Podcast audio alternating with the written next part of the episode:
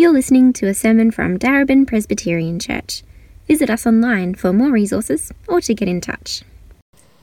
Tonight's passage is Exodus chapter 2, beginning at verse 1. Now a man of the house of Levi married a Levite woman, and she became pregnant and gave birth to a son. When she saw that he was a fine child, she hid him for three months. But when she could hide him no longer, she got a papyrus basket for him and coated it in tar and pitch. Then she hid the child in it and put him among the reeds along the bank of the Nile.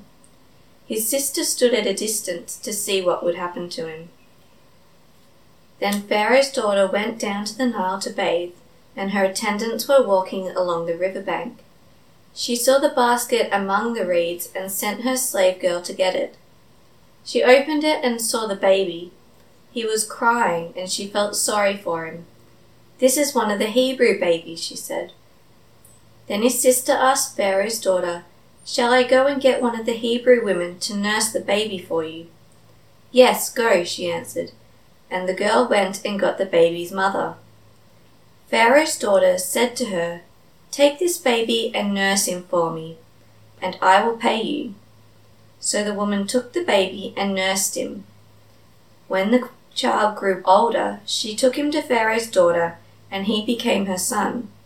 She named him Moses, saying, I drew him out of the water. One day, after Moses had grown up, he went out to where his own people were, were and watched them at their hard labor. He saw an Egyptian beating a Hebrew, one of his own people. Glancing this way and that and seeing no one, he killed the Egyptian and hid him in the sand. The next day he went out and saw two Hebrews fighting. He asked the one in the wrong, Why are you hitting your fellow Hebrew? The man said, Who made you ruler and judge over us?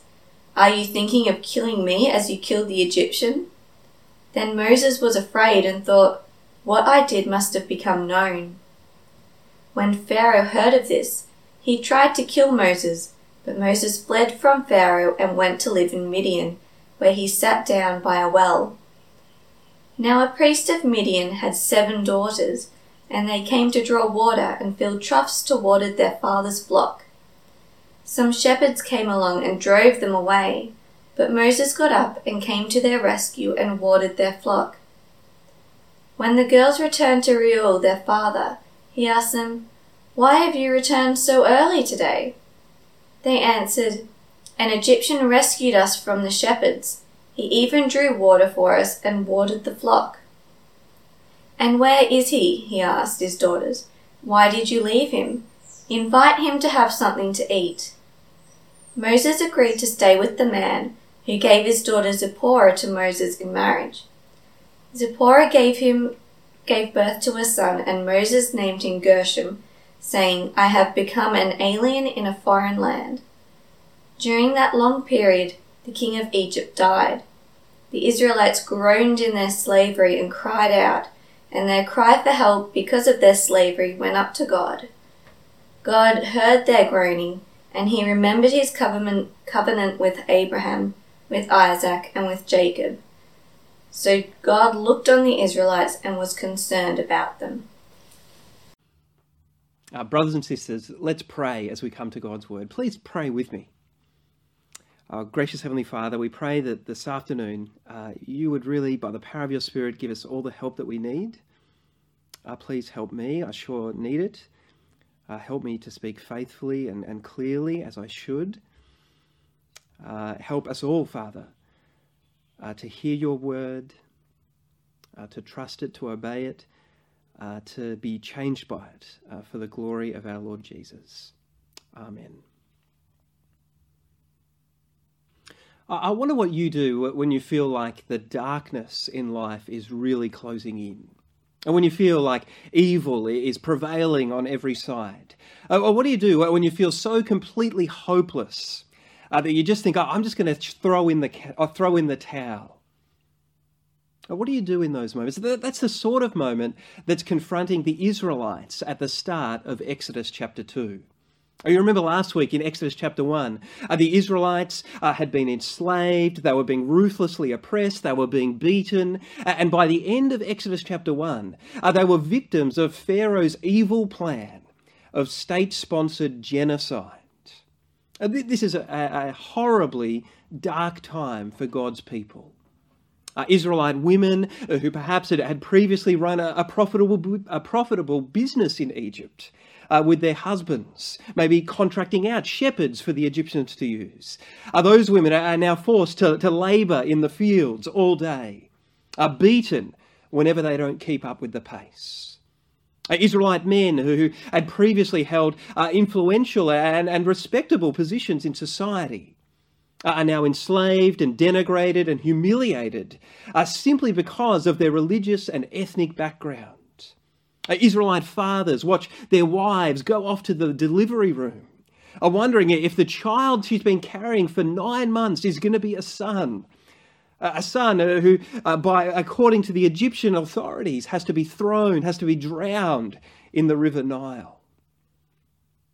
Israelite mothers weep and wail in grief when they discover that their child is indeed a son and they face the prospect uh, of trying to hide him, uh, that he might be uh, that he might avoid being discovered and killed. And this is a horribly dark time for God's people.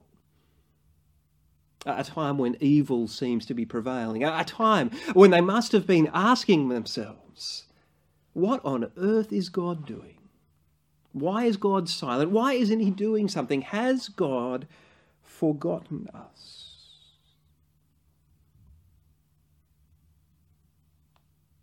Uh, so, what is Israel to do? God's message to Israel in Exodus chapter 2, in the midst of all the evil and hopelessness and darkness, is don't lose heart. Don't give up on me.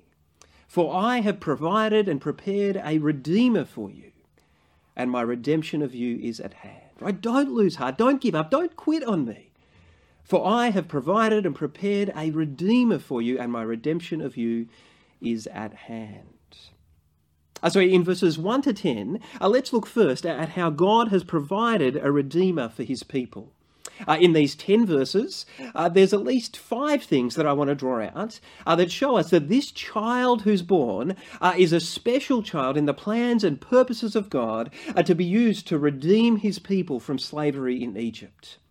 Uh, so, first, if you look at verse 1 there, notice the tribe that the child is born into. look at verse 1 with me. Now, a man of the tribe of Levi married a Levite woman, a woman, uh, and she became pregnant and gave birth to a son. Oh, we've already seen in Exodus uh, that Moses is very careful, very deliberate uh, about who he does and doesn't name. You remember in chapter 1, uh, he deliberately chose not to name uh, the Pharaoh, the new king of Egypt, uh, but he did name Shiphrah and Puah, those Hebrew midwives. Likewise, here, it's no accident uh, that, that Moses' parents aren't named here.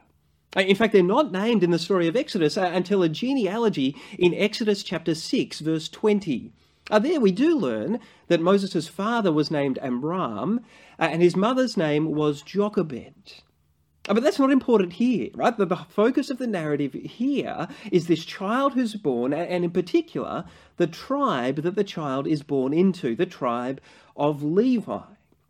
And if you're familiar with the story of Exodus, uh, later on in Exodus, the tribe of Levi becomes a tribe of priests. Right, a tribe of people uh, whose job it is, whose role it is, to mediate between God and his people. Uh, they do that by, by teaching God's law uh, and by overseeing that the whole system of sacrifices that was established by God's law. Uh, that, that enabled God in his glorious presence to dwell with his people.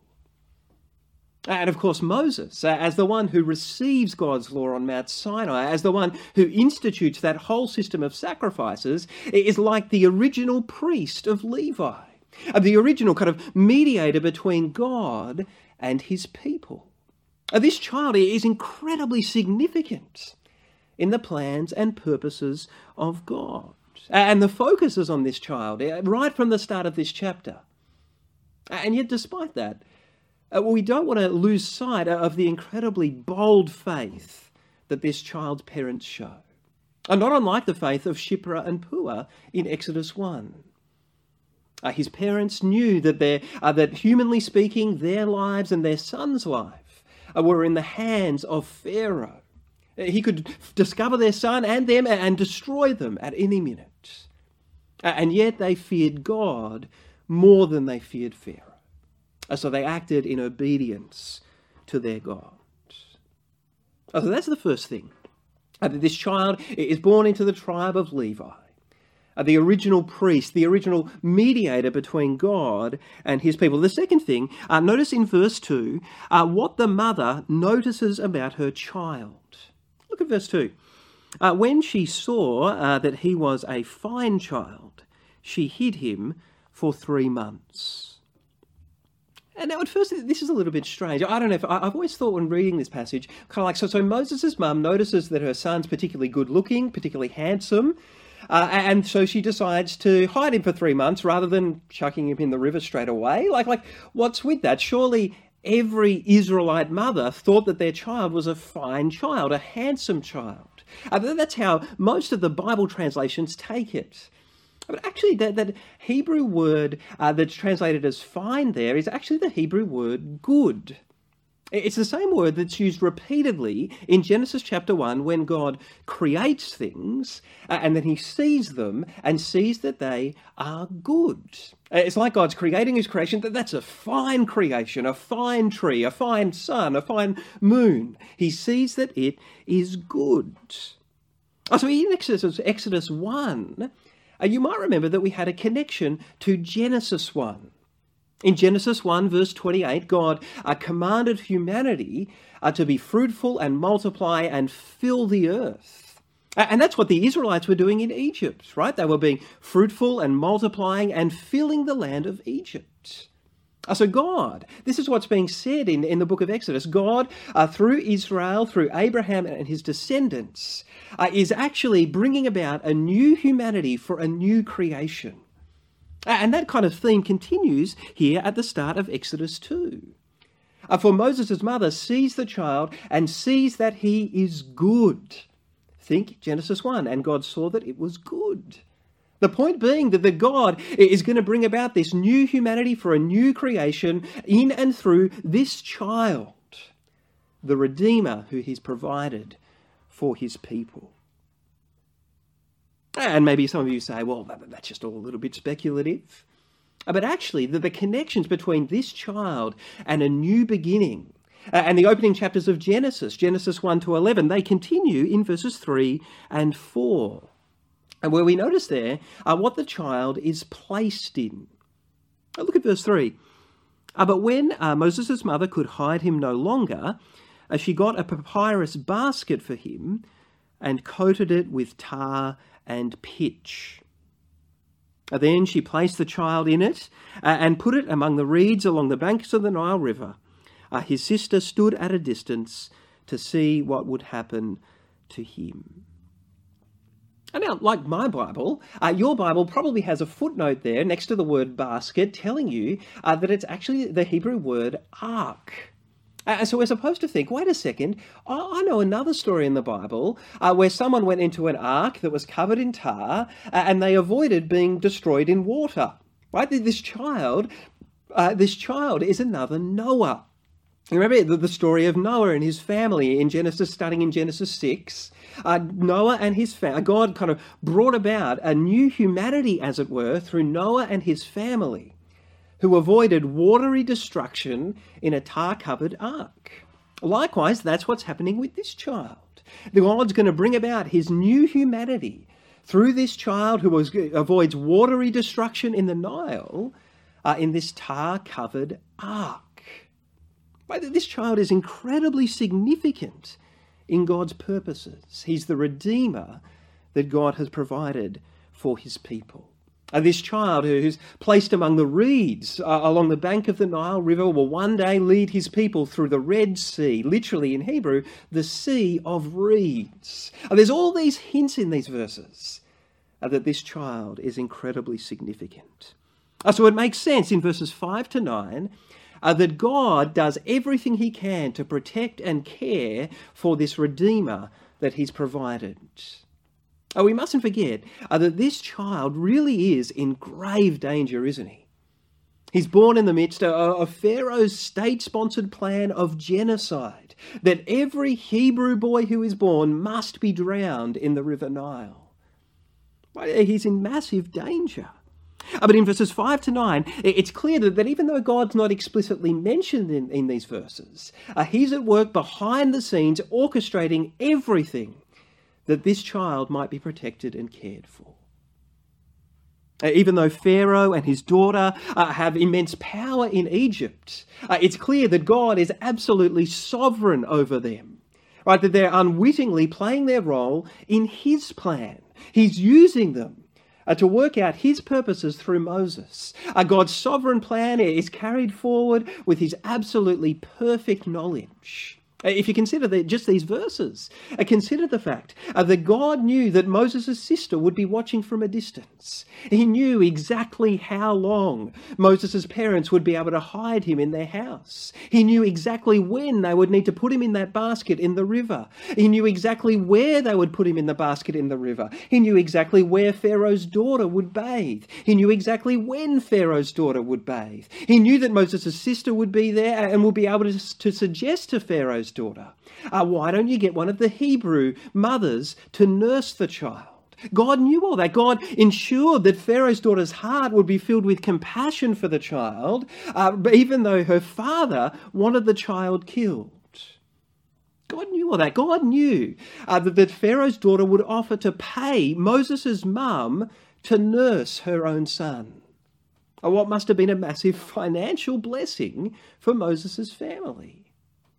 God knew that. God knew that Moses needed to enjoy all the benefits of growing up in Pharaoh's household. Uh, one of which, in, in particular, was the benefit of, of uh, learning all the Egyptian skills in handwriting, which he would later uh, use to write down this very account. God is absolutely sovereign. God is executing his sovereign plan with perfect knowledge of everyone and everything. God has provided a redeemer for his people. And in these verses, he's orchestrating everything from behind the scenes to protect and care for his redeemer. And that might invite, and that might uh, remind you of another redeemer in the Bible, the ultimate redeemer. Remember Jesus. Jesus also born in the midst of another evil ruler's plan of genocide. You can read about it in Matthew chapter 2. King Herod decreeing that every baby boy in Bethlehem and surrounds must be killed. Once again, God protects and cares for the Redeemer he's provided. At this time, maybe ironically, by instructing Mary and Joseph to flee to Egypt.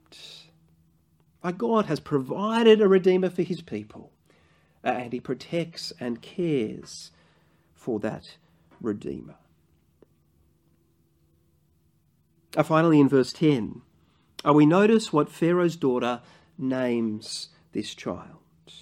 Verse 10 When the child grew older, uh, she took him uh, to, uh, yeah, she, that's Moses' mother, took him to Pharaoh's daughter, and he became her son.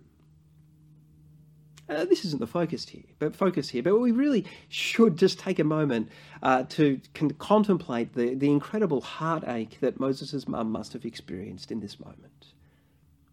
Oh, sure, no doubt she's thankful. You know, she, she wasn't sure if her son would live, uh, and he's still alive. She certainly didn't think she'd have the chance to nurse him as she has. No doubt she's thankful. But imagine the heartache of having to just give over your own son to Pharaoh's daughter like this. I bet she does. She knows that's what she must do. And Pharaoh's daughter uh, names him Moses, saying, I drew him out of the water. I think this child who, who was drawn out uh, of the waters of the River Nile uh, would one day draw God's people out of their slavery in Egypt. In this child, God has provided a redeemer for his people. Uh, so even though the darkness seems to be closing in and the evil plans of Pharaoh seem to be uh, prevailing and everything seems completely hopeless, uh, they don't need to lose heart, for God has provided a redeemer for them. Uh, and in verses uh, from verses 11 to 22, God prepares his redeemer, Moses, uh, to act as the redeemer of his people. Uh, look in verse 11, it starts by saying, One day after Moses had grown up. And so sort of reading through this, we're like, well, how much has Moses grown up? How old is Moses at this stage? And the text here doesn't tell us, but we get a, a kind of uh, some information from Stephen's speech in Acts chapter 7, verse 23. And there Stephen tells us that Moses is 40 years old when these events happen. Uh, so once again, we've got this parallel to Jesus, don't we? If you're reading the, the gospel accounts of Jesus' life, uh, you get a whole a fair bit of detail uh, about Jesus' birth. Uh, and then you skip uh, straight to the start of his public ministry with, with almost no information of what happens in between, except for maybe a story or two, right? Same with Moses. This is another parallel between Moses and Jesus. God has provided a redeemer for his people in Moses. Uh, so in verses 12 to 22, God uh, takes Moses through a whole series of events designed to prepare him to act as the redeemer of his people. It's unclear in the text, uh, but probably these events occur over a period of about 40 years. And we know that because uh, in Exodus 7, verse 7, we're told that Moses is 80 years old by the time he actually goes to speak with Pharaoh. Uh, so th- these events occur uh, over about 40 years. Uh, so, what are these events that prepare Moses? Uh, well, first, look at verse 11. Uh, Moses sees the suffering of God's people. Verse 11 Moses went out to where his own people were and watched them at their hard labour. He saw an Egyptian beating a Hebrew, one of his own people. So twice in this verse, we're told that, that Moses is watching his own people here. Right? He's watching God's people. And he sees one of the Egyptian slave masters beating their Hebrew slave. And God wants him to see that, but because God wants him to see his people as he sees them. And we know that because down in verse 25, we're told that God sees his people. God looks on the suffering of his people. He's concerned about them, and so he acts on their behalf. And that word look in verse 25 is the same as the word see uh, about Moses in verse 11. Right, God wants Moses to see the suffering of his people, uh, to be concerned about the suffering of his people, uh, and therefore to act on their behalf. And that's what he does. Right here in verse 12, uh, Moses acts as a judge and redeemer uh, of God's people. Verse 12, looking this way and that, uh, and seeing no one, Moses killed the Egyptian and hid him in the sand. Now, if you've just read, read, verses 1 to 10, this is a bit of a shock, isn't it? We've kind of got great hopes of this child that's been born, and yet here he goes and just openly murders an Egyptian. And yet, from a certain perspective, uh, there's something kind of right about what Moses does here. Not that it's right to murder someone, uh, but he is God's chosen servant uh, through whom one day God will bring judgment on the Egyptians and redemption to his own people. Uh, Moses doesn't understand all that. Uh, and he also needs to understand uh, that as God's judge and redeemer, he has to bring that judgment and redemption in God's ways. Right? Not in the ways of the Egyptians, who are all about power and oppression and control and violence, but in God's ways, uh, in God's power, in God's timing. I know, not by taking matters into his own hands like this. Uh, so in verses 13 and 14, Moses is rejected as God's judge and redeemer. Let's read those verses. The next day, Moses went out and, saw two Hebrews fighting one another. Uh, he asked the one in the wrong, uh, Why are you hitting? Right? Why are you beating, literally, beating your fellow Hebrew? Right, Moses is kind of like it's one thing for the Egyptians to beat us, uh, but let's not go around beating one another. He's got a point. But in verse 14, the, the man said, uh, Who made you ruler and judge over us? Are you thinking of killing me as you killed the Egyptian? Then Moses was afraid uh, and thought, What I did must have become known. Right? Moses is rejected by his own people uh, as God's judge and redeemer. Uh, and inasmuch, uh, perhaps he's rightly rejected here, he has taken matters into his own hands, done things in the wrong way, uh, this does prepare Moses for what's to come. Uh, over the, the next however many years, Moses' leadership is going to be continually questioned. They're going to grumble against his leadership. Uh, sometimes the, the people of God are going to outright rebel against his leadership. Uh, this is real preparation for what's to come.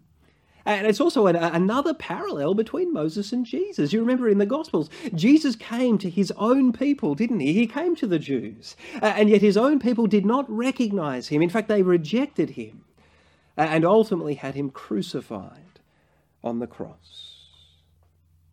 So in verse 15, Moses, you know, he's been rejected by his people. He fears being killed by Pharaoh. and so he flees Egypt uh, into, the, into the area of Midian, uh, which is in the wilderness on the way to Mount Sinai. Look in verse 15. When Pharaoh uh, heard of this, he tried to kill Moses. Uh, but Moses fled from Pharaoh uh, and went to live in Midian, where he sat down by a well. My God is wonderfully gracious. Right here, he's even using Moses' fleeing uh, after his sin of murder. He's, but God is using that to prepare Moses for his future ministry. Uh, for Moses, uh, who in this moment flees from Egypt uh, to take refuge uh, in the wilderness of Midian on the way to Mount Sinai, will one day lead all of God's people in fleeing Egypt into this same wilderness on the way, on their way to Mount Sinai. Uh, this is God's preparation of Moses. Uh, and it continues in verses 16 and 17, where Moses acts as a saviour and shepherd for some Midianites. And now a priest of Midian, we're told, verse 16, had seven daughters. Now that's a big load for him, seven daughters. Uh, and they came to draw water and fill uh, the troughs of water for, the, uh, for their father's flock. Uh, some shepherds came along uh, and drove them away. Uh, but Moses got up and came to their rescue and watered their flock. So, simply, in brief, Moses, who's one day going to act as the saviour and shepherd for all of God's people, uh, here has the experience of acting as the saviour and shepherd uh, for these Midianites, right? For his future wife Zipporah and her sisters. Uh, finally, in this uh, initial preparation phase, in verses 18 to 22, uh, we, see that Moses, finds a home but he realizes that he's homeless. Right? He finds a home, but he realizes that he's homeless. In some ways, Moses is a lot like lots of people today. He has these big identity questions. Who am I? What, am I here for? What's, what's life all about? What, what's my purpose in life? If you think about Moses' experience, he's been rejected by the Egyptians, right? The, the country he was raised in. He's been rejected by the Israelites, the, the, the people of his birth, uh, and now he's been welcomed in by the Midianites. And that's a wonderful thing. You know, it seems like he's found a home with the Midianites. He's married Zipporah, uh, they've had their first son named Gershom, uh, but it still dawns on Moses in verse 22 uh, that his true home is not in Egypt or with the Midianites. But as the name of his son Gershom says, uh, Moses is a foreigner in a foreign land. Right, sure, Moses has spent his whole life in Egypt, and the Midianites have been very welcoming. Uh, but this is not his true home. The reality is uh, he's just passing through these places, sojourning in them, right? He's a, a pilgrim in these places on his way to his true home, uh, which is with his God in the land that God promised to Abraham way back in Genesis 12. And soon Moses is going to uh, realize that that's true of all of God's people. Egypt is not their home. Uh, they're just passing through Egypt. Uh, and God is going to use him uh, to bring them out of Egypt uh, and bring them into the homeland that God promised them. What do we learn? We learn that when the darkness is closing in, when, when uh, the, the plans of evil rulers seem to be prevailing on every side, when everything seems completely hopeless, we must not lose heart. For God has provided and prepared a redeemer for his people. Uh, because verses 23 to 25, God's redemption of his people is at hand. Look at verse 23, where we see there that, while Moses has been uh, away in Midian, uh, probably for about 40 years, uh, a new king has come to power in Egypt, uh, but God's people are experiencing the same old slavery. And God's people are groaning out in the midst of their suffering, crying out for someone to help them. Not necessarily crying out to God, but they are crying out for help. And we're told in verses 24 and 25 that God hears their groaning, He remembers His covenant, and He looks on them with concern in their suffering. Right? God's redemption of His people is at hand. It's imminent. It's, it's about to happen. He's about to do something decisive to, to bring His people out of Egypt, uh, in and through Moses, the Redeemer who He's provided and prepared. And why is God going to take this action? Well, we're told here it's because he remembers his covenant. Right? God remembers his binding promises to his people. The promises he first made to Abraham and then reaffirmed to both Isaac and Jacob. You see what's going on here? God is going to fulfill these promises not uh, because uh, of the good character of his people, but because of his good character. Through these binding promises, uh, God has nailed his colours to the mast, as it were. Uh, and God will always, he will demonstrate once and for all uh, that he's the God who makes promises and keeps them, and that he's the God who is faithful to his promises, even if his people are unfaithful. Uh, incidentally, it's not that God forgot about his promises. He's not kind of there going, oh, wait a second, I forgot about those promises I made to Abraham and to that little people down in Egypt. I better pick up the ball with that. No, uh, this is saying that the God, in remembering his covenant, uh, is bringing to mind those promises because he's about to act. He's about to fulfill those promises uh, in a new and fresh way, a new stage of those promises. So, what's God's message to his people in Exodus 2? His message is I know it seems dark. I know it seems like evil's going to win. I know it seems completely hopeless. Uh, but don't lose heart. For I have provided and prepared a redeemer for my people, and my redemption of you is at hand. Now, of course, as we've worked through Exodus 2, uh, we have seen a, a number of parallels between Moses and Jesus because Jesus uh, is the ultimate redeemer, uh, the greater Moses. And through Jesus, God has redeemed us from our slavery to sin. Right, just as the Israelites uh, cried out to God and groaned uh, under the oppressive weight of their slavery, God has heard our cries under the oppressive, uh, the oppressive slavery uh, of sin. Uh, and through Christ has redeemed us. Right, not uh, from this political slavery like the Israelites, but from spiritual slavery. John 8, verse 34. John 8, verse 34, Jesus says, Everyone who sins is a slave to sin.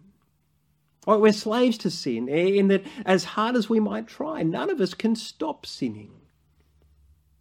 You think about your own life. None of us uh, can do all the good that we would like to do, let alone all the good that God wants us to do.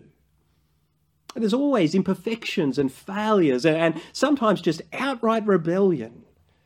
In that sense, in, that sense, we're mastered and controlled and uh, enslaved by sin, where we just can't throw off the chains of sin. And as we keep sinning, the Bible says every time we sin, it adds a, a, little bit of debt to our account with God. So that over the years, where we've accumulated this massive debt that we owe God. And some of you feel that deeply, you feel it very acutely. And so you spend your whole life literally trying to redeem yourself in some way. You hope that by the end of your life, somehow uh, you've managed to balance out the books with God. Somehow you, have managed to pay off all your debts with God. But the reality is that won't work. Uh, there's no way you can redeem yourself. Uh, because over the years, the debt that we that you owe God has gotten so big. The, the, the, price of that debt, the price of continually rejecting God, the source of all life, the price of that debt is death. That's the debt that we owe God. We owe God our lives. Uh, so, what do we do? Well, we praise God. We praise God because God has provided a Redeemer for us in Christ. A Redeemer uh, who pays all of God's debt, all of our debts in our place on the cross, uh, who sets us free from slavery to sin, uh, for he has paid God's just penalty for sin. Right, that's why in John 19, verse 30, right before he dies, Jesus cries out, It is finished. Right, that word finished has the sense of every obligation has been met, every single debt has been paid. Jesus knew that through his death on the cross, he was paying off all our spiritual debts. Uh, so that those who have faith in him, in his death on the cross, can be set free from their slavery to sin, set free from the power of sin, uh, because in Jesus, God's just penalty for sin has been fully and finally paid. I've said this before, some of you have heard it, that the last words of Buddha, it's well attested, were strive without ceasing. Never give up on trying to redeem yourself, improve yourself. The last words of Jesus were, I've, I've done all the striving for you. I've paid off every single debt in your place. So the message of Christianity is stop striving to try and redeem yourself through your own works uh, and simply trust in Jesus uh, and his finished work of redemption on the cross. God in Christ has provided a Redeemer for us. A Redeemer who sets us free from slavery to sin, from the power of sin. Uh, for in, uh, in his death, uh, he paid God's just penalty for sin. Uh, so don't lose heart. Uh, for God has provided a Redeemer for us, and don't lose heart. Uh, even when you're groaning uh, under the weight of all the brokenness of our world, uh, because God has provided a Redeemer for us who will one day redeem us from all this brokenness, from all the mess of this world. Romans 8, verses 22 and 23, Paul says, uh, we know that the whole creation has been groaning, uh, as in the pains of childbirth, right up to this present time. Not only so, we ourselves who have the first fruits of the Spirit groan inwardly. Uh, as we wait eagerly for uh, our adoption to sonship uh, and the redemption of our bodies. But like the Israelites in Egypt, we groan as we carry the burden of all the brokenness of this world. We groan under the burden of our sickness, don't we? Under the burden of chronic pain and disease uh, of deep depression, uh, of acute anxiety? Are we groan uh, under the weight of physical and emotional disabilities? We, we groan under the weight of cancer and heart disease and global pandemics. We, we groan under the weight of sickness. We groan under the weight of sadness, uh, under the weight of broken marriages uh, and children uh, who, who have rejected us. Or we groan under the weight of losing a child that we were never able to meet, who died, uh, never able to meet. They died before that was able to happen. We groan under the weight of sadness. We groan uh, under the weight uh, of suffering that we experience for the sake of Christ. Some of you feel this more acutely than others. Uh, the loss of dear family and dear friends. Uh, the loss of uh, income uh, because you didn't get that job or that promotion because you were a Christian. You groan under the weight of that suffering. We groan uh, under the weight of our sin. Uh, for even though Christ has paid the penalty for our sin and set us free from the power of sin, we're no longer slaves to sin. Man, we long to, to be free from the presence of sin. It's right for us to groan about these things. For this world is not our home. Like Moses in Midian and Egypt, this world is not our home. We're, we're just passing through this world. It's right for us to groan, but we must not lose heart. For God in Christ has provided a Redeemer for us who will one day lead us through this world to our true home, our ultimate home, uh, which is with God and His people forever. in a world where there's no more sickness and suffering and sadness and sin.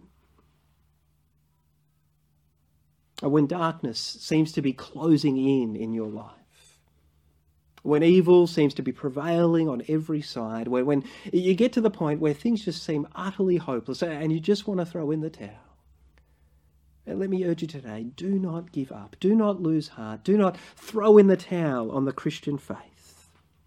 For in Christ, God has provided a Redeemer for us, a Redeemer who has redeemed us from slavery to sin, and a Redeemer who will redeem us from all the brokenness of this world. Please pray with me. Our gracious Father, we thank you for this, your word. Uh, we thank you that there is indeed a Redeemer. Uh, we praise you for our Lord Jesus, uh, through whom, through faith in him, we, we know that, that we can be um, redeemed from slavery to sin. Uh, for in his death on the cross, he paid your just penalty for sin. And we praise you for the deep assurance uh, that one day Jesus will redeem us from all the brokenness of this world. Uh, and we long from that day, uh, for that day when we can uh, finish our pilgrim journey in this world uh, and be in our true home uh, with you, our God, and your people forever. we pray in Jesus' name. Amen.